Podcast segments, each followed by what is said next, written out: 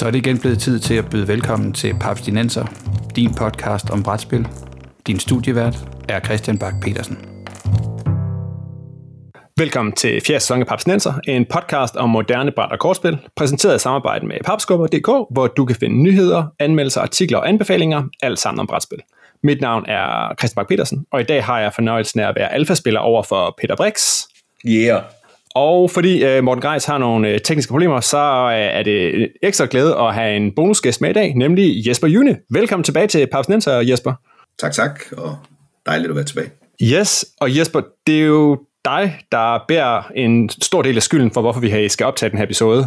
Øh, dig og så vores lyttere, der dengang vi, øh, vi lavede lytterundersøgelse, var meget interesseret i at høre noget mere om Coop, og øh, vi laver en episode her, som nok kommer til at strække sig over to episoder, fordi vi tænker, der er nok at give sig kast med. Fordi sidst vi dedikerede en episode af Papsnenser til, til Coop, der var det tilbage i nummer, episode nummer 57. Det er også ved at være noget tid siden. Øh,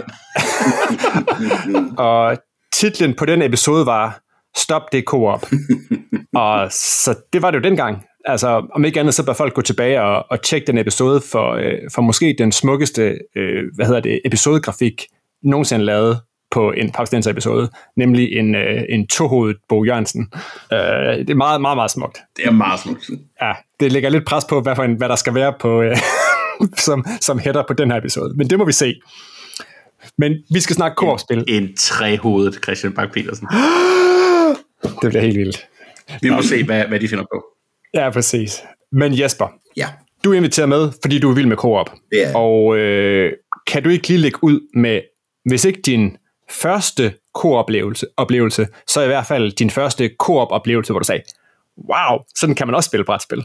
Ja, altså, jeg, jeg øh, hvad hedder det, øh, har jo haft nogle venner, der har spillet brætspil i mange år. Jeg har jo altid øh, spillet rollespil øh, med dem, øh, og det har jeg jo langt hellere ville, fordi i rollespil, rollespil er jo en form for co-op, så hvis jeg skal finde den helt originale co-op-oplevelse, så er det jo i virkeligheden øh, da jeg begyndte at spille rollespil der en, en gang i 80'erne i, i 3G. Men, øh, men hvad hedder det, øh, øh, når så de, de andre ønskede, at vi skulle spille nogle brætspil, så vil jeg lidt tilbage for det, fordi at øh, dels havde jeg det dårligt med at tabe på, dels havde jeg det dårligt med at vinde, fordi så tabte de andre, så generelt havde det bare super svært ved hele det her konfliktelement, der var i, øh, i brætspil, øh, og som er i, i, i rigtig mange brætspil. Øh, det, som, øh, det, som der så skete, det var, at øh, så stiftede jeg øh, bekendtskab med, nu vil jeg, jeg vil ikke nødvendigvis sige, at det var en wow-oplevelse, men jeg stiftede bekendtskab med Arkham Horror, øh, og, så, øh, og så spillede vi det, og lige pludselig så kunne jeg se, at det er jo et spil, hvor vi spiller sammen. Øh, vi kan faktisk hjælpe hinanden. Hvis, øh, hvis nogen er dygtigere end andre, så kan man lige støtte, og så, øh, så, så når vi i mål. Og for mig gav det sådan den her meget mere rollespilsagtige følelse, øh, bare i et brætspil i stedet for. Mine venner, de vil så bare stadigvæk fortsætte med alle de der konfliktspil, øh, men på et eller andet tidspunkt, så er det så lykkedes mig ved at trække øh, Pandemic af stallen og alle mulige forskellige andre spil, og, og, og, og få trukket min, min spilgruppe i den retning. Okay, men, men skal vi lige slå fast, altså Jesper, jeg, jeg har spillet spil med dig, som måske ikke direkte handlede om at slå på hinanden, så, men som dog, hvor der var en eller anden, der vandt, som ikke var enten holdet af brættet. Så det er jo ikke, fordi du kun spiller koopspil. Du er bare meget glad for det. Jeg er meget glad for det, og det er nemlig rigtigt. Og, og det, jeg vil sige faktisk i starten, da jeg begyndte at gå ud af min comfort zone, så begyndte jeg at spille de her Eurogames med folk, som, øh, som jo i virkeligheden øh, på nogen måde er, der er man ikke så ond ved hinanden. Der kan man sidde og lave de der ting øh, hver for sig. Og så stille og roligt har jeg arbejdet mig længere og længere hen mod noget konflikt, men jeg kommer aldrig til at være sådan en, der, der backstabber. Jeg, jeg vil så faktisk sige, at jeg har Diplomacy har jeg været med til at spille, men øh, der var jeg super smart at tage rollen som ham Game Masteren, der sørgede for, at øh, de andre, de, øh, de, de stak hinanden i ryggen og aldrig talte sammen, efter man havde spillet. Okay, ja, det er cool. Øh, Peter, hvad med dig? Du kan også godt lide, øh, du kan også godt lide co-op. Ja, det kan jeg. Kan du huske et tidspunkt, hvor du har været, øh, været blown away af et, af et co-op-spil, og hvad det kunne kontra at være normale brætspil? Ja. ja. Normale, siger jeg. normale brætspil. Ja, ja, det, altså, jeg har, jeg tror mit første korpspil var Pandemic, og øh, øh, altså f- første udgave af det. Og jeg husker det som et pisse svært spil dengang. Altså det, er, det har været lige starten af min, brætspils, min, min moderne brætspilskarriere. Og det som jeg ligesom gjorde, det var, at jeg gik ud og anskaffede mig, det må have været Forbidden Desert, der var det første, tror Nej, jeg. det var Island. Island. Øh, Island det første, så er det Forbidden Island, jeg var ude at anskaffe mig. Og det, øh, altså, en af mine mest likede kommentarer på Board Game Geek er fra sådan en tråd omkring øh, alternative setups til, til spillepladen og det. Så jeg var, jeg var meget inde i det spil en kort overgang, indtil jeg fandt ud af, indtil jeg knakte koden og fandt ud af, hov, nu kan jeg finde ud af at spille Pandemic. Men, fordi de to spil minder rigtig meget om hinanden. Men, men udover det, øh, ja, for, for Forbidden Island tror jeg er min første wow-oplevelse med et koop-spil, øh, hvor, hvor der, der er masser af variation, og man kan, man kan hacke spillet meget ud af boksen, og det, det kan jeg huske, jeg synes var sjovt. Jeg har faktisk den oplevelse af, at jeg var i London på et tidspunkt for mange år siden, eller ikke for nogle år siden, og der så jeg Forbidden Island stå et sted, og så tænkte jeg, kan vide, hvad det er? Og det var sådan, før jeg rigtig begyndte at spille meget brætspil, og så tog jeg den bare så tog jeg bare ned og tænkte, den ser fed ud, det er sådan en tindæske og alt muligt, og så tog jeg den med hjem, og mm-hmm. så var der faktisk et rigtig lækkert spil ind i. Og jeg har haft det med til, til på lejerskole og sat børn ind i det, og så har de spillet det. Og så da jeg begynder at pakke det sammen, kommer alle forældrene, der er med på lejerskolen, og siger, lad det bare stå Jesper, lad det bare stå, vi vil gerne prøve det. Det, det kan altså eller Ja, det, det kan det. Og det hvis nok endda også oversat, som jeg husker. Ja, det er det. Ja, det er det faktisk. Jeg kan jo kun ikke uh, genkende til, til positiv snak om Forbidden Island. Det er også uh, det er et af dem, jeg har spillet, og jeg har spillet med, med stor succes med, med mine børn. Det er jo sådan noget, det, det er noget det der med, som Coop er virkelig godt, synes jeg, det er, når det er nogle helt enkle elementer. Ikke? Altså, alle folk har en særlig evne, men den er super nem at forklare, den er super nem at gå til, og der er den der sådan hektiske vibe, og så er, så er Forbidden Island jo bare et, et, også et, et, et pænt spil, som er fedt at sidde og rykke rundt med, og der er små, øh, små lækre plastikpokaler og dimser, som man jager rundt efter og sådan noget. Det, det kan jo også virkelig noget, altså. Ja, et, et virkelig lækkert spil. Det kan, jeg, det kan jeg også godt lide. Men ellers så, så Jesper, jeg ved, at du har, du har lavet noget research nedover, fordi koop-spil er jo ikke bare koop-spil. Øh, så da du øh, fik at vide, at du skulle være med her, så satte du dig ned og, og, og kiggede på nogle ting, og så du kom frem til, at der jo er nogle forskellige slags koopspil, Synes du, at man ligesom kan kategorisere dem lidt? Og hvad er det, hvad er det for? Er det tre kategorier, du mener, at, at de kommer i? Ja, sådan cirka vil jeg sige. Altså der overordnet set, så, så ser jeg det som om, der er, der er to kategorier. Øh, der er den kategori, der hedder, al information er åben. Altså det vil sige, alle spillere ved alt, øh, hvad, hvad der er at vide i, i det her spil. Øh, det er her, man kunne, kunne bringe alfa-gameren på banen, men det kan vi lige vente med, fordi så er der nemlig den anden kategori, det er den, hvor man har, har, har skjult information.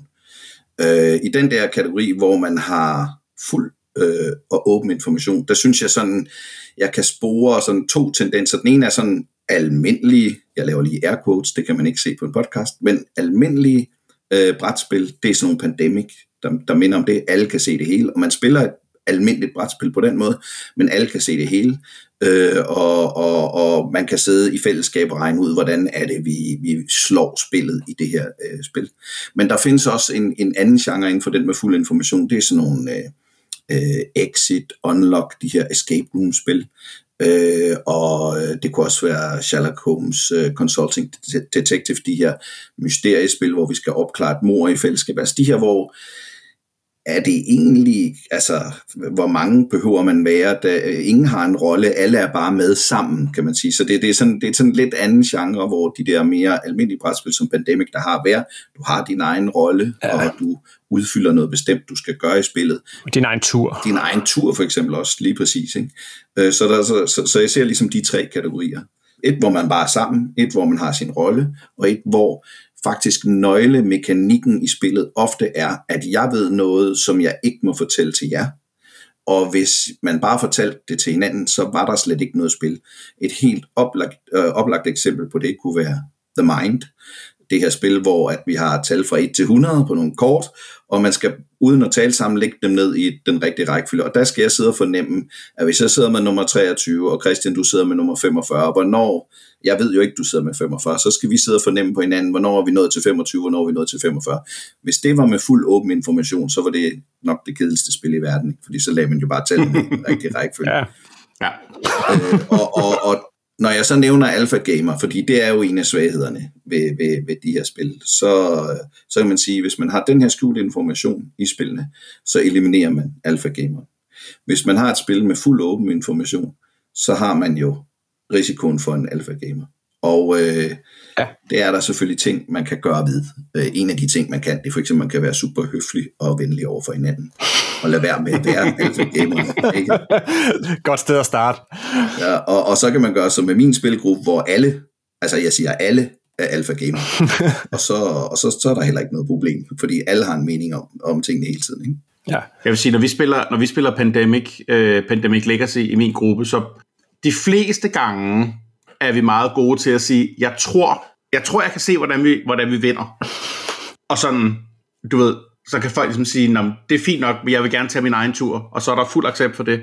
Og ellers så er det sådan, okay, jamen, lad mig høre. En gang imellem glipper det. så bare sådan, uh, uh, jeg ved det, du skal bare, og så skal du, og så, og så hvis du så går derover, og så har vi vundet. Og så skal jeg spillet altid nok fuck det op for en. Men jeg, jeg havde faktisk en oplevelse på mit arbejde, hvor jeg tog almindelig pandemic med, og så sad vi, øh, mig og så øh, tre af mine kollegaer, og så begyndte vi at spille pandemic. Det er nemlig godt at starte med, fordi det som co-ops også kan, det er, fordi man ikke skal slå hinanden, man skal gøre det sammen, så kan jeg sagtens hjælpe folk, sådan, så hvis de ikke lige, hvordan er det nu reglen er med det? Jamen det er sådan og sådan, så kan man forklare det. Det er også derfor, det kan være godt til børn. Ikke? Og da vi sad og spillede fire runder, så sagde jeg, godt time out, Rune og I andre, nu skal I høre, der er noget, der hedder Alpha Gamer, og det er det, Rune gør nu. Han fortæller jer alle sammen, hvad I skal gøre. Og så, så bliver det bare ikke sjovt. Og det kunne Rune selvfølgelig godt se. Og så stoppede han med det, og så kom vi, kom vi fint i mål alligevel. Men det, det var simpelthen helt vildt sjovt at se, at det, han overtog kontrollen. Ikke? Ja. Ja, det er jo bare sådan en, en generel menneskelig gruppedynamik, tænker jeg. Hvis der er en opgave, ikke, så, så er der nogen, der med det samme tager det på sig. Særligt hvis der er sådan noget, hvor der er noget, noget man skal gennemskue. Og hvis, hvis, man, hvis man føler, man har den rigtige løsning, så er det med svært at sidde, sidde på sine hænder, hvis, hvis man føler, at de andre gør det below par. Ja. Men det er sjovt, fordi jeg nu nævner det, fordi jeg synes, at når jeg spiller Pandemic Legacy, altså, jeg, jeg føler ikke, der er nogen alpha gamer, men alle vores ture bliver, bliver vendt fuldstændig i plenum. altså, folk de sidder og tænker, træk, træk den igennem og siger, okay, de kunne også gøre sådan her, og det kan godt være, at det, det er spilleren, der har turen, som ligesom siger, fordi han kan sidde og kigge, jeg har de her, min karakter har de her evner, mm. dem kender man nok en lille smule bedre end de andre, eller har et overblik over dem, og så siger man, okay, jeg kan gøre det her ved de her ting, men der går ret kort tid, så sidder alle folk og tæller ture, og med det samme begynder man også allerede at tænke, nå, men alt efter hvad vi gør, så skal du jo gøre det i den næste tur og sådan noget. Så altså, jeg synes det, jeg elsker at spille Pandemic Legacy, og jeg føler meget, at jeg sidder med min rolle, og det er en eller andet, men det er, det er helt, altså, der er meget konsensusspil omkring det. Jeg, jeg tror aldrig i, altså, jeg har spillet hele sæson 1, og er rigtig godt i gang med sæson 0, og jeg tror aldrig, der har været et tidspunkt, hvor der er en, der har gjort noget sådan som der ikke var, som ikke på en eller anden måde er, er vedtaget ved, ved, ved håndsoprækning på et eller andet tidspunkt, altså, fordi, fordi vi, vi, vi vil gerne vinde det. Altså. Og det er, også, det er også som om, der er mere på spil i Legacy, end der er i et almindeligt spil Pandemic. Fordi det er jo ja. Legacy. Jeg kan jo kun tabe hver måned to gange. Præcis. Præcis. Men er det ikke herligt, Christian? Er det ikke, er det ikke en dejlig er det ikke en dejlig måde at spille spil på, Christian, at man sidder sammen og finder konsensus om tingene, og så øh, og, så, øh, og så, så følger man det, som man kan blive enige om i fællesskab. Jeg synes, det er så smukt. Jo. Vi, vi har faktisk lige, det er ikke så længe siden, jeg har spillet øh, sæson 0. Ja, vi er ikke færdige nu. Men vi havde faktisk, vi stoppede faktisk op til sidst, og så sad vi i meget lang tid og analyserede, vi kan nu gøre en af tre ting for at lukke det her spil.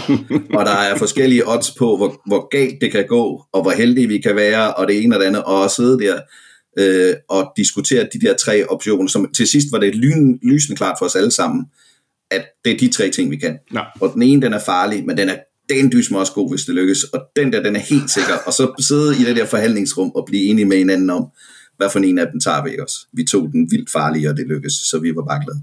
Men, øh, men, men det, det kan også et eller andet, ikke? Om helt sikkert, helt sikkert.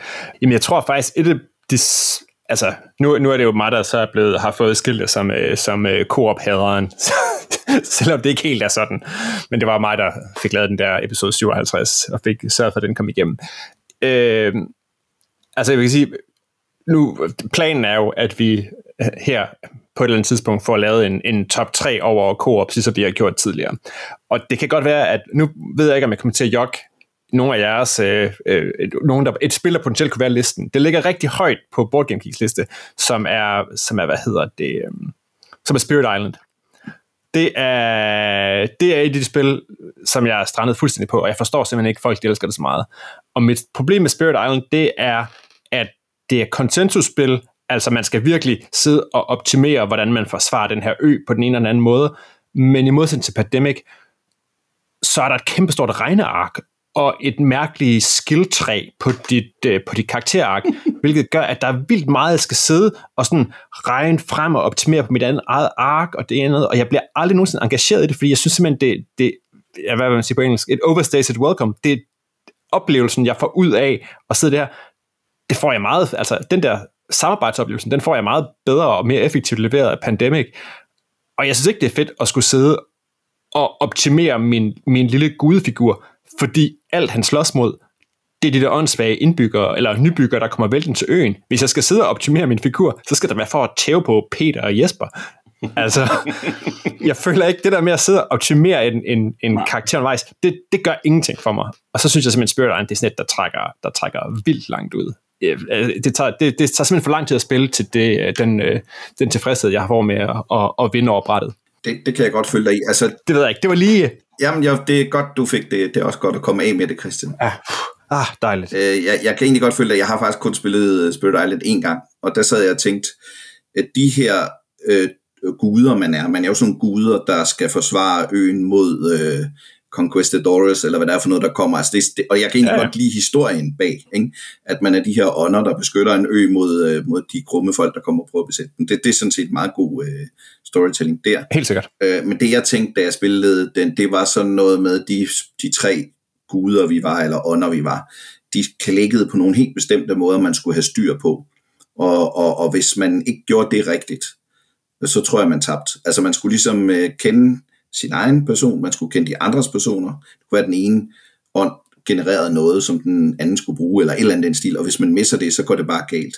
Og, og, og jeg synes, man skal passe meget på, at man ikke ender i sådan nogle spil, hvor det hele skal, det hele skal passe sammen, og det, og, og, og, og det kan ikke lade sig gøre, hvis ikke ham, der har prøvet det før, fortæller de andre, hvad de skal gøre, så bliver det, så, så bliver det fjollet. Altså, jeg, jeg har kun spillet det en gang. Jeg ved ikke, jeg kunne måske godt tænke mig at prøve det igen, øh, men det var heller ikke et, som, øh, som jeg sådan løb ud og købte. Nej. Jeg har, jeg har faktisk, nu, nu kan det godt være, nu, hvis man lige må starte en lille nørde ting, øh, eller øh, sidetrack her, jeg har, jeg har købt... Nørdeting i en brætspilspodcast. Ja, jeg ved det godt, jeg ved det godt, men det her, det er sådan en Kickstarter, som øh, hedder Diceborn Heroes, øh, som jeg baggede, og det gik fuldstændig galt med den Kickstarter. kom mange år senere, jeg skulle betale 12 af den, og det hele, det var virkelig færdigt. Men der har du også den her karakterudvikling i Diceborn Heroes, hvor at du ligesom gør din figur bedre, og det bliver en ting, hvor du nyder at gøre din karakter bedre, men du nyder det også fordi, at du spiller sammen med de andre, der også bliver bedre på nogle andre måder. Man kan snakke lidt om, hvis jeg nu går den vej, okay, så kan jeg gå den vej. Der er sådan en form for tech tree eller level up, man kan vælge hver gang, om man vil gå den ene vej eller den anden. Og der synes jeg faktisk, det fungerer rigtig godt. Øh, så så det, det er ikke fordi, at det der med at udvikle sin figur ikke kan noget, men, øh, men det kan godt være, at det på, i Spirit Island, der er det måske ikke sådan helt perfekt. Jeg kan faktisk ikke huske det helt yeah. detaljer. Har du prøvet det, Peter? Har du spillet Spirit Island, Peter? Nej, det har jeg ikke. Jeg har ikke noget. Jeg, jeg, jeg er meget stille for a reason. jeg, tænker, jeg tænker helt sikkert, at der er nogle lyttere, der vil forklare mig, øh, ind på, øh, når vi lægger den op på Facebook, den her episode, og vil forklare mig, hvordan jeg tager fejl med Spirit Island, og det kan sagtens være, men jeg, jeg tror bare ikke, det er bare ikke, øh, det er bare ikke et spil for mig. Men det er sjovt, Jesper, nu nævnte du det der med sådan at bygge op og sådan noget, og det leder lidt over til, at inden for de sidste par år, så mange af de øh, spil, som Board Game Geek blev beskrevet som værende, værende hvad hedder det, koopspil det er jo det, som jeg måske mere vil kalde dungeon crawls eller kampagnespil. Altså topspillet på Board Game Geek, Gloomhaven, er et koop-spil. Øh, hvad hedder det? Tainted Grail er et koop-spil. Øh, øh, Nemesis. Ja. Ja. Så det, Nemesis har en koop modus. Jeg vil klart vurdere Nemesis som et hidden trader-spil. Okay. Fordi det er ligesom, det er ligesom standard, i standardspillet er der en hidden trader, ligesom Battlestar Galactica, det vil jeg heller ikke kalde for et... Nej. Eller, ja, øh, hvad hedder det, øh, øh Dead of Winter, vil jeg heller ikke mene er et kortspil. Nej, okay. Men i hvert fald, det der, det der sådan er skudt op, ikke? det der med, hvor man også spiller sammen, det er jo, det er jo kampagnespillene. Og Jesper, det ved jeg ikke, øh, er det, er det noget, du også har dyrket? Ja, altså vi, øh, du kan man altid diskutere, hvornår noget bliver et kampagnespil. Men, øh, men vi har spillet Gloomhaven, øh, vi har spillet de her Pandemic Legacy ting, og, og, og, og vi har også spillet sådan, jeg ved ikke om Time Stories, kan, kan det kaldes et kampagne? Øh, det kan det ikke helt vel, men, men alligevel. Øh, jo, øh, du, du kan spille Time Stories som et kampagnespil, ikke? Altså. Nej, du spiller det i hvert fald co-op. Ja, det gør vi, helt sikkert. Jeg er personlig, øh, oha, Gloomhaven, ikke? jeg skulle lige til at sige, det barn, man har fået, som man ikke rigtig kan lide, men det må man ikke sige. Altså, det, jeg har det... Nej, det, det, det, jeg håber ikke, mine børn lytter med. Men øh, hvad hedder det? Øh, fordi jeg har selvfølgelig ikke fået nogen børn, jeg kan lide. Nej, det var det galt. det der, det der, jeg har det super svært med Gloomhaven. Og det er fordi, jeg synes, at det bliver, jeg synes, det har nogle rigtig gode idéer, men jeg synes, det har en lille smule øh, problem med det her. Jeg tror, at en mand laver et spil, laver en Kickstarter, og der, der, er, for mange, der er for meget fitliness ved det, øh, til at jeg sådan rigtig kan elske det. Øh, jeg tror faktisk også, som jeg husker det, at den kampagnedel, der er lagt på med de her 95 eller 116 eller hvad der historie, det er noget, der kom undervejs i kampagnen. Man finder ud af, at det kunne måske være meget fint at gøre, at de hang sammen, de her scenarier. Det ved jeg ikke helt, om jeg andre husker bedre. Og det synes jeg, det bærer meget stort præg af, at det ikke er gennemtænkt øh, ordentligt, øh, efter min mening. Det ligger nummer et på Board Game Geek, så... Det gør det.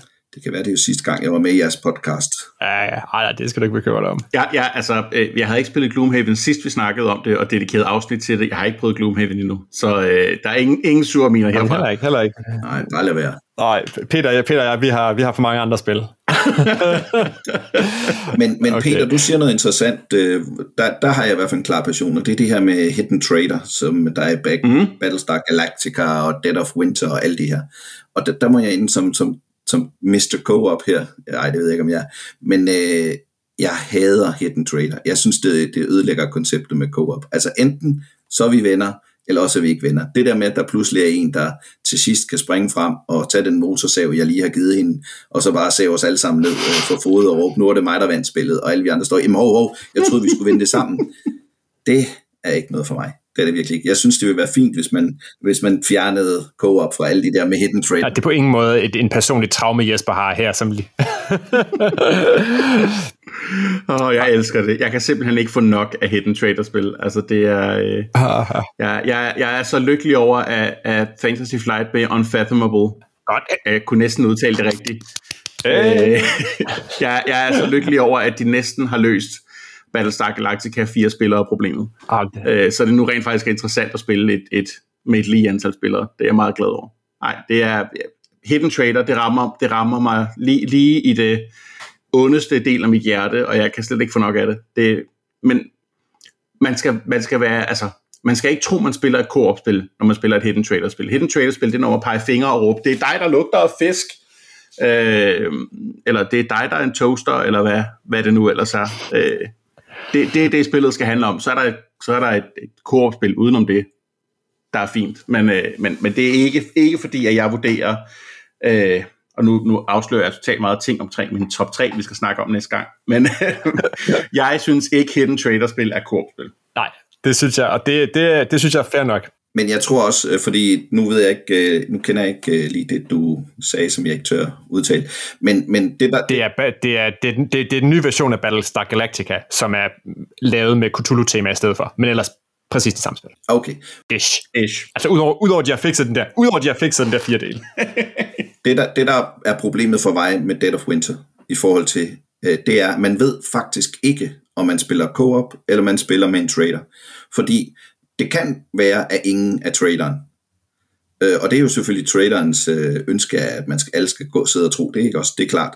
Men det kan jo også være det rigtigt. Altså, så derfor så, for mig bliver det sådan lidt, øh, hvis jeg vidste, der var en trader, og vi sad og snakkede helt sådan om, hvem kan det være, der er jo en, vi ved af det, så kunne jeg også bedre leve med det. Men det der med i Dead of Winter, at man faktisk ikke rigtig ved det, det, det synes jeg, det ødelægger det for mig. Ej Jesper, det er jo, det er jo, det er jo, det er jo jeg, jeg, jeg spiller bare som om, der altid er det er jo, men det er også det, er det, det der det ekstra sjove, det der med den der øh, bebrejdende skuffelse, man kan kaste efter hinanden, når man sammen har tabt spillet, fordi nogen har spillet som om, at der helt sikkert var en trader, og derfor har smidt uskyldige, ikke inficerede, ikke forrådende folk ud af campen i, uh, i Dead of Winter. Det er det bedste. Det er så sjovt. Altså. og man sidder og slår ud med armene og siger, jamen, jeg gjorde alt det rigtige, og jeg blev nødt til det her, og det var da mig, der var ude og skaffe benzin og det andet, og alligevel så smed mig ud. Jeg elsker det. Jeg er, jeg er med dig, Peter. Det er... Nej, det er fint. Det er fint. Åh, ja.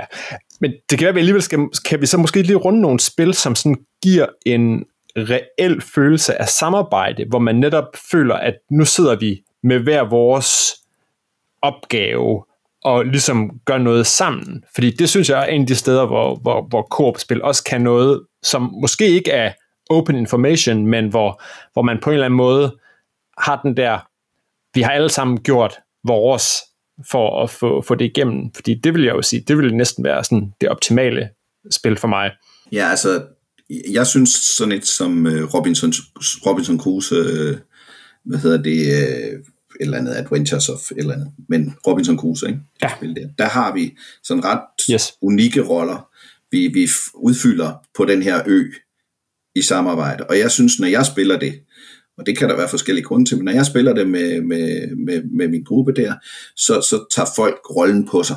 Det vil sige, at det, hvis jeg er jægeren, så vil jeg hele tiden push for, måden vi kunne få kød på, det er at gå ud på jagt. Altså det er der oplagt at gøre. Og det er fordi, hvis ikke vi går på jagt, så får jeg ikke rigtig mine ting i spil. Vel? Mm. Og, og, og, og ham, der er tømmeren, og ham, der laver maden og sådan noget. Altså, man, man prøver at pushe lidt. Må ikke, at jeg skulle gøre det på, på, øh, på min tur, eller, eller at nu har man sådan en fælles tur, ikke? Men man pusher lidt. Ja. Jeg kan da godt skaffe det. Det, det, der synes jeg faktisk, det fungerer rigtig, rigtig godt, det med at have nogle forskellige vinkler på det. Og man kan en lille smule også rollespille det, ikke? Altså, man kan sådan godt sætte sig lidt ind i, at, øh, at man har de her, øh, de her specielle evner, som man gerne vil udføre, ikke? Ja, om det giver god mening. Ja, jeg ved ikke, har du nogen af dem, Peter, eller er, er du stadigvæk i, uh, i hidden trader mode?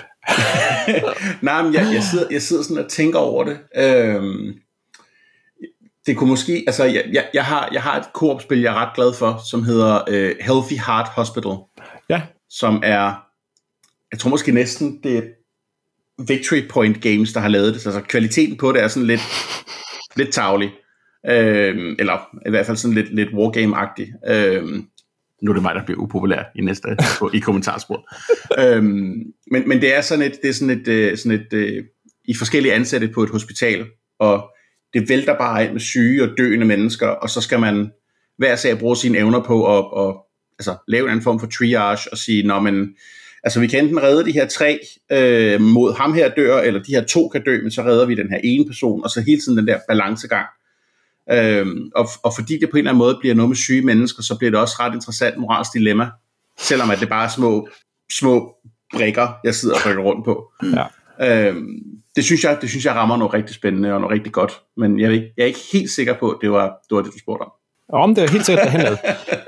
Det er sjovt, fordi en af dem, jeg tænker på, som, som, som takler noget af det, det er jo, øh, det er jo Magic Maze, hvor man jo Ja, for pokker. helt udpræget har forskellige, du kan kun det her, du er den, der kan det, og så skal vi prøve under øh, meget hjertebanken og stress, forsøge at få, få vores, optimere vores evner, og ellers bare sidde og tampe den ned i, i den her træfigur ned i bordet, når man i Magic Mage jo sidder her og skal sige, din rolle, det eneste du kan, det er at flytte vores fire brikker til venstre, eller det eneste du kan, det er at flytte vores fire brikker øh, fremad og op ad rulletrappen. Og der sidder man jo netop i total og er i synk, og du har nogle ting, du skal fokusere på, og hvis man ikke, hvis vi ikke samarbejder der, jamen så, øh, så løber teamglas ud, ikke? og så får vi ikke vores, øh, vores øh, helte bragt igennem øh, fantasy-supermarkedet og, øh, og ud. Og det Christian glemte at sige, det var, at man netop ikke må sige noget, når man spiller Magic Maze. Det, det er rigtigt, det er rigtigt. Den eneste, den eneste kommunikation, man har, det har, man, man har sådan en stor rød ludobrik, som er, øh, se dig nu for helvede for, det er din tur til at gøre noget nu, brikken. Man kan sidde og meget passivt-aggressivt banke foran svigerfar. Ja, præcis. Tænkt, totalt tænkt eksempel. Men, men man kan også tage sådan et som for eksempel The Crew, Ja. øh, som er det her spil, hvor man, hvor man laver stik, altså godt gammeldags vist, hvis man ikke ved, hvad det er, så ja, men hvor man sådan la- laver de her stik, og det der, det der sker i det spil, det er jo, at man efterhånden som spillet skrider frem, får nogle forskellige missioner, det vil sige, Peter har nogle missioner, øh, Christian har nogle missioner, jeg har nogle missioner, og der skal vi hjælpe hinanden med at løse de der forskellige øh, øh, missioner, man har. Mm. Det er selvfølgelig ikke, fordi man har en unik rolle selv, men man har et eller andet, jeg skal, kan man sige. Ikke? Og, og, og det at finde ud af, hvordan hjælper vi Christian med de ting, han skal, bliver så i virkeligheden spillet. Så der, der er lidt af det. Jeg vil sige, jeg har spillet, nu skal man passe på med spoiler, men jeg har spillet Harry Potter Hogwarts Battle rigtig meget. Altså alt med en puls, der er noget med det at gøre. Ikke? Og det spiller jeg med min ene datter, som er dedikeret Harry Potter-fan. Og, øh, og, og jeg, når folk spørger, øh, men hvis man nu er glad for Harry Potter, er det så et godt spil? Ja, så er det et godt spil. Øh, hvis man ikke er glad for Harry Potter, så er det måske ikke så meget. Men hvis man er det, så er det et rigtig, rigtig godt spil. Og fordi vi spiller to, så får øh, den ene, den ene påtager sig altså rollen som healeren, og den anden som fighter. Og, og, og, så, og så får man det her med, at vi har hver vores rolle. Det er selvfølgelig noget, vi i går så en selv digter, hvis jeg ikke skal spoil noget. Øh, men øh, men det, det synes jeg fungerer, det, det, det, det fungerer også meget godt. Så får man også det der med, at vi, vi gør noget forskelligt. Ikke? Hvem slår hvornår og sådan noget. Mm. Det, er, det er et rigtig sødt lille spil. Det sidste, jeg tænker, vi måske lige skal runde, inden vi, øh, vi, vi lukker ned det her, det er sådan noget med, øh, hvad hedder det, med sværhedsgrad, som jeg tænker kan være en, en, en vigtig ting, når man nu kæmper mod brættet i fællesskab. Fordi et korpsspil, det må ikke være for nemt, vel? Fordi så gider man ikke spille, hvis man er sikker på at vinde ligegyldigt, man gør. Nej. Hvis det bliver for svært, så øh, kan det også godt være en dræber for at få det på bordet igen. Så det ved jeg ikke, om I har nogle gode eksempler, eller gjort nogle tanker omkring det der med, fordi det er, fornemmer jeg, en virkelig, altså en hårfin balance, sådan, at, at, at få det til at, at, at passe. Jeg læste noget ret interessant om det for nylig, og jeg kan selvfølgelig lige nu for the life of me ikke huske, hvem det var, der skrev det.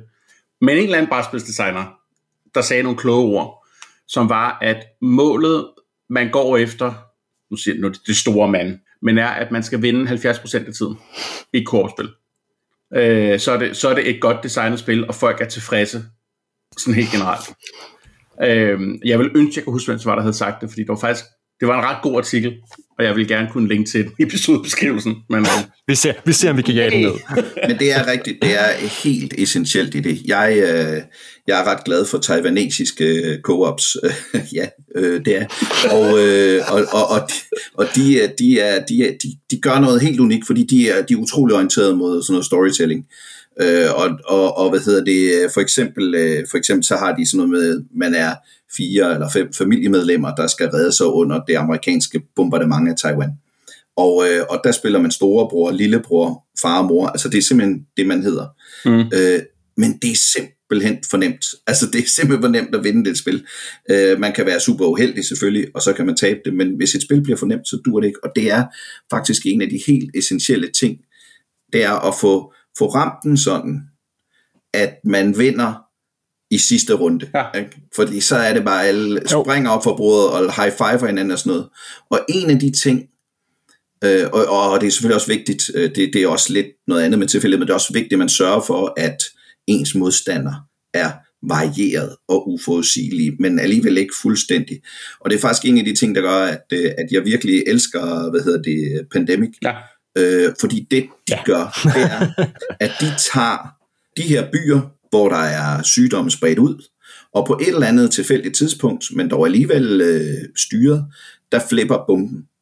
Og når den flipper, så ved man, i det her spil, der er det de her byer, der er vores problem. Og så, og, og så kan man ligesom sige, okay, det var godt nok meget herover, og så er der tre steder herover osv., og så begynder man at kunne, og det betyder, at den der svage forudsigelighed, spillerne får med, hvor tingene kommer til at ske, på en eller anden måde trækker os hen imod, at så kan man godt være ret tight til sidst, fordi at man kan ligesom, øh, man kan forudse det, men man ved ikke 100% sikkert, og så får man den der, der mm. jeg har spillet mange af de der Pandemic-spil, og også Legacy-spillene, hvor at der ligger et kort tilbage, og hvis vi når hen til, at Mikkel skal trække, så er der kun et kort, og så, så han skal lukke den, og så, så ja. måske to træk før ser man, hvad det er, der skal til, ikke? men det er stadigvæk der, hvor man tager, det er Mikkel, der lukker den, og han kan ikke lukkes.